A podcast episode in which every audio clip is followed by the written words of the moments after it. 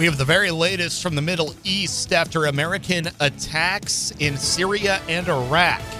Good morning. I'm Mike Leichner, WSAU News. Fox's Trey Yingst in Tel Aviv, Israel. This was a direct response to that drone attack last Sunday that killed those three Americans and injured dozens more. Ahead of the American strikes overnight that included 125 precision guided munitions, Iranian President Ibrahim Raisi addressed the situation on the ground, saying this.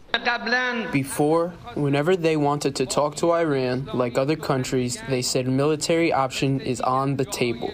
Now you do not hear these words anymore. They even say we have no intention of any conflict with Iran. These attacks by Iran backed militias in both Iraq and Syria started back in October when the war between Israel and Hamas erupted. Iran has directly linked their actions to the war that's unfolding inside Gaza. President Biden put out a statement shortly after the strikes were confirmed Friday, warning if you harm an American, we will respond. And meteorologists are predicting an atmospheric storm will put nearly all of the state of California in danger today.